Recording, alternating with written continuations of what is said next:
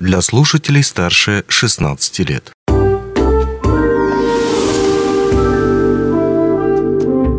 Гости дневного эфира. Здравствуйте, в студии Алина Решетняк. Главной задачей органов опеки является защита законных прав и интересов несовершеннолетнего ребенка. Именно ребенка, а не родителей и не иных родственников. Сегодня про опеку над детьми поговорим с начальником отдела опеки и попечительства Мирнинского района Диной Гафаровой. Здравствуйте. Здравствуйте. Ну, расскажите, пожалуйста, какая ситуация на сегодня? На сегодня мы же вроде как хотели поговорить про школу приемных родителей, да, для начала. Я вот еще раз повторюсь, у нас на территории Мирнинского района школа приемных родителей действует с 2013 года. Она у нас проходит частично в базе Центра доверия, и в основном последние годы мы ее проводим с психологами, которые работают у нас в Хорасхале. Это подготовка родителей, это подготовка кандидатов, которые в будущем хотят взять себе детей под опеку, либо на усыновление. Это обязательно по законодательству нужно пройти эту школу приемных родителей. Угу. Первоначально у нас наши кандидаты проходят психологическое тестирование, которое выявляет, на какой уровень ответственности у будущих кандидатов, группа риска какая, высокая, средняя, либо низкая. Насколько они готовы, да. Если высокий уровень непринятия, да, скажем так, угу, ребенка, ну, там уже дальше работаем с этими кандидатами. С 2013 года у нас школу приемных родителей на сегодняшний период времени, уже включительно 22 год, у нас уже 224 кандидата прошли школу приемных родителей. Кто-то пришел на школу приемных родителей и принял для себя решение, что они еще не готовы. Это порядка 10 человек, то есть это вполне нормальное явление. То есть, да, действительно, для чего нужна эта школа приемных родителей. Проверить себя. Конечно, да, потому что это все-таки, как я всегда говорю, это очень ответственный шаг, угу, для того, чтобы принять ребенка. Значит, после того, как они проходят, начнем, наверное, сначала вообще, как вся эта процедура, потому что, угу, многие не знают. Вот в период пандемии у нас было практически затишье, понятно, да, что... И вот с 2021 года у нас в 2021 году 36 кандидатов прошли школу приемных родителей. В этом году 20 человек прошли. То есть это очень такие серьезные группы.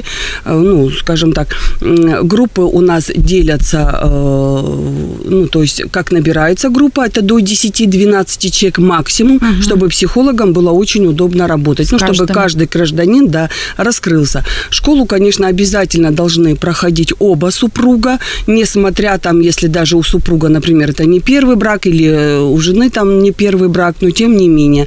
Потому что ответственность ложится на обоих родителей в будущем. Есть, конечно, такие кандидаты, которые уже приезжают к нам со свидетельством о прохождении школы приемных родителей с другого региона. Да, мы их принимаем, они у нас становятся на учет, собирают пакет документов, ну и там уже в рабочем порядке мы отрабатываем те или иные документы. Значит, в этом году 18 человек уже официально оформили опеку. В прошлом году у нас 26 было таких родителей. Но сюда, конечно, входят... У нас школу приемных родителей не проходят только бабушки и дедушки. Тети, дяди, остальные все родственники в обязательном порядке должны пройти. Ну и, естественно, посторонние граждане. Я вот тут опускаю те моменты, где там бабушки, дедушки по каким-то причинам, значит, взяли ребенка под опеку. Если ребенок со статусом у нас, то, значит, ну, со статусом это когда родители лишены, ограничены, либо у них хроническое заболевание, у нас определенный перечень хронических заболеваний, когда ребенка, ну, при живых, например, родителях... Когда он не может с ними оставаться, да? Нет, почему? Он может с семьей, но там бабушка, например, живет, ну, в общем... Да, вот такие перечни. И либо инвалиды родители, либо недееспособные, или в местах лишения свободы находятся родители. Вот на период нахождения родителя в местах лишения свободы ребенок уходит под опеку, естественно. В первую очередь приоритет, конечно, у нас дается родственникам. Это всегда, но есть такие родственники, когда они ранее были лишены, да, родительских прав, по закону мы не имеем права отдавать детей под опеку. Это не мы придумали, это наше законодательство. А если те, кому отказали в опеке вот в течение этого года, и какие на это причины?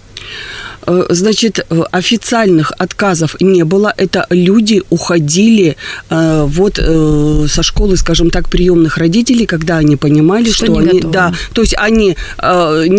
психологическое обследование, потом несколько занятий, и они встают и говорят: мы поняли, что мы не готовы. Все, они встают и уходят. За весь период работы у нас было несколько таких отказов. Это когда, да, вот ранее с одного человека ранее была снята опека, да, он повторно пришел. И когда человек был лишен в свое время родительских прав. Все, то есть мы не можем. А вот сняли опеку над одним человеком по каким причинам? Ну, там...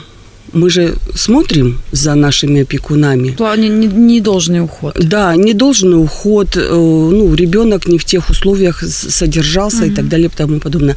Если опекун по медицинским, да, показаниям не может далее, да, он приходит, нам пишет заявление, предоставляет пакет документов, ну, медицинские справки, у нас есть такие опекуны, да, мы дальше уже работаем с этим ребенком. Да, вот дальше работаем с этим ребенком. Скажите, пожалуйста, существуют ли ограничения для усыновления ребенка одиноких людей? Для одиноких людей? Да. То есть мама одна или папа один? И как это работает? Значит, у нас есть такие граждане, которые проживают одни.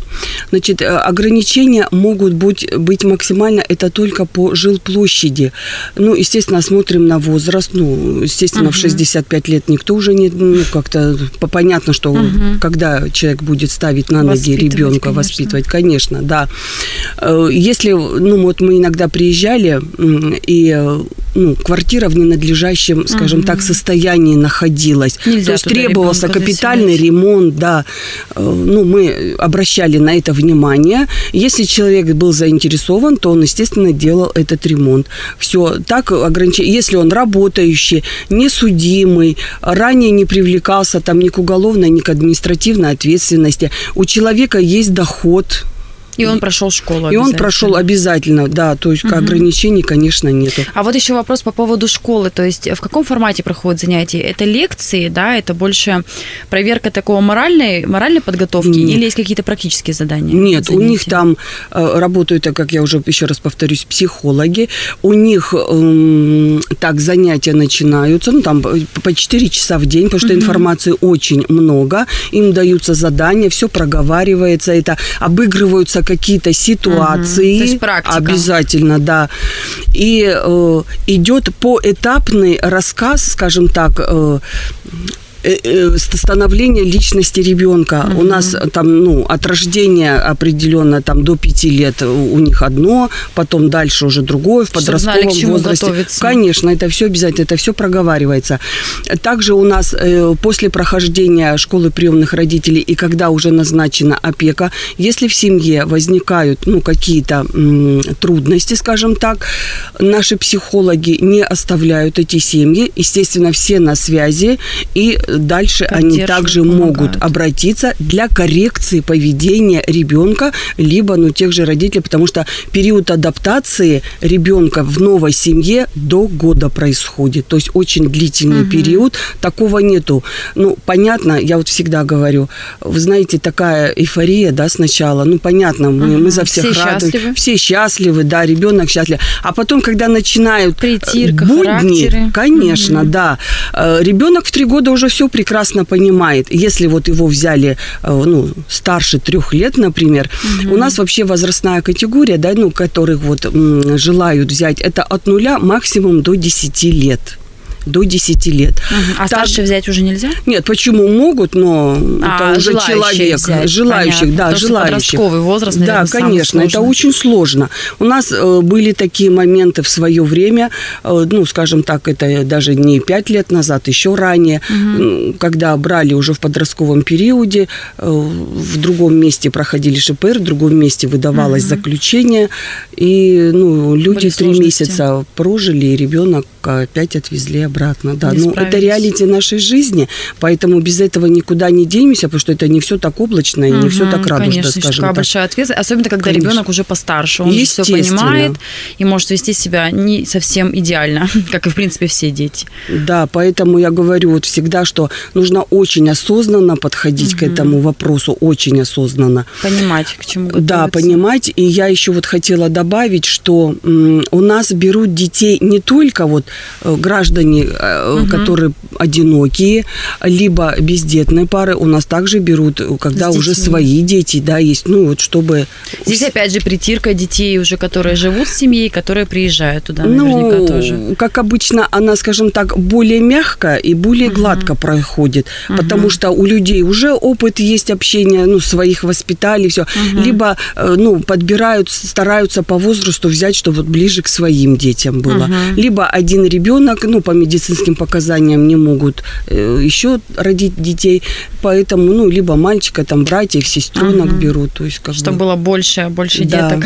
Скажите, пожалуйста, какие планы на будущий год? Есть ли какие-то, планируются ли какие-то изменения на 2023? Вы знаете, у нас изменения как в семейном законодательстве, в 120-м федеральном законе планируются, но я сейчас пока на них вообще останавливаться не буду. Вот когда они уже будут конкретно до нас доведены. Ну, то есть много нового нас очень ждет. Много нового, и в плане опекаемых детей очень много у нас изменений. Также в плане прохождения школы приемных родителей тоже будет. Это если, скажем так... приемные семьи раньше не планировалось провести с ними психологические тестирования либо школу приемных родителей. Сейчас это будет вводиться в обязательном порядке. Ну, это я уже расскажу в 2023 году. В январе, да, я думаю, что мы с вами обязательно встретимся, как раз уже, когда все будет принято, определено. Ну и завершающий вопрос. Скажите, пожалуйста, где можно ознакомиться с вопросами? Может быть, кто-то хочет как раз-таки заняться опекой, да, но не знает, куда обратиться. Может, есть какая-то горячая линия или контактный телефон, или куда можно прийти? У нас сайт администрации Мирнинский район, находим подраздел «Опека», и там у нас все есть. Наш телефон 49 772, специалистов органов опеки, поэтому... Предварительно, конечно, лучше обратиться к нам на прием, прийти. И там уже мы рассказываем очень подробно, с чего начать и куда, как говорится, идти. Если вдруг с другого региона, да, хотят привезти, вот мы немножечко на этом не остановились. Ребенка, да? Ребенка, да. Ну, то есть они уже у нас все прошли, пакет документов собран. Мы можем здесь встать в банк данных. У нас в городе Якутске есть банк данных. Мы по защищенному каналу направляем весь пакет документов необходимы, там определенные заявления, анкеты тоже также формируются. И перед тем, как уехать в другой город, я всегда предупреждаю всех, что за несколько недель подходим, мы все обсуждаем, на руки я выдаю определенный пакет оригиналов документов, и после этого уже также говорю, на что обратить внимание, ну, я очень подробно останавливаюсь, на какой пакет документов, уже когда у ребенка увидите, на что надо обращать внимание, потому что рабочих моментов очень много у нас возникает, когда ребенка и без статуса привозят, из другого региона, и нам потом очень сложно лишить в другом регионе тех родителей, ну, чтобы придать статус ребенку. Это очень, скажем так, сложный и длительный процесс, нервозный процесс, потому что, ну, понятно, что люди воспитывают... Расстояние, конечно. То есть, поэтому вот я очень прошу всегда всех наших будущих сначала опекунов консультироваться. Обязательно, да. Ну, а вы объясняете всем, да? То есть, однозначно. Без проблем можно прийти и обратиться. Да. Давайте еще раз напомню номер телефона, куда можно позвонить и записаться. 49 772, отдел опеки. Мы находимся в администрации Мирнинского района, 104 кабинет. Приемные дни вторник, среда. Дина Михайловна, спасибо вам большое. Пришли, все рассказали. Не прощаемся надолго. Да. Я думаю, что в январе обязательно, как только выйдут новые правила, новые законы, мы с вами о них расскажем тоже. Спасибо. До свидания. Онлайн-версию этой передачи вы можете послушать в наших подкастах, размещенных на платформах Яндекс.Музыка или Apple Podcast.